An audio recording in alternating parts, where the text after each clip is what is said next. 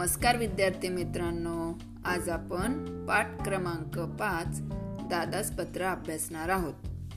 पत्र हे दोन व्यक्ती किंवा संस्था यांच्यामधील वैचारिक भावनिक जडणघडण संबंध आणि संवाद प्रस्थापित करणारे प्रभावी माध्यम आहे.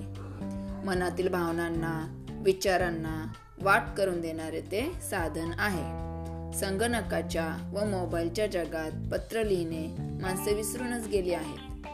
दादास पत्र या पाठात बहिणीने आपल्या भावाला पत्राद्वारे सहलीला केलेल्या गमती व खुशाली कळवली आहे. चला तर मग हा पाठ आपण आता अभ्यासूया. या पाठाचे जे व्हिडिओज मी तुम्हाला पाठवले आहेत ते तुम्ही व्यवस्थित अभ्यासायचे आहेत. आणि त्याचबरोबर टेस्टसुद्धा सॉल्व करायची आहे ऑल द बेस्ट थँक्यू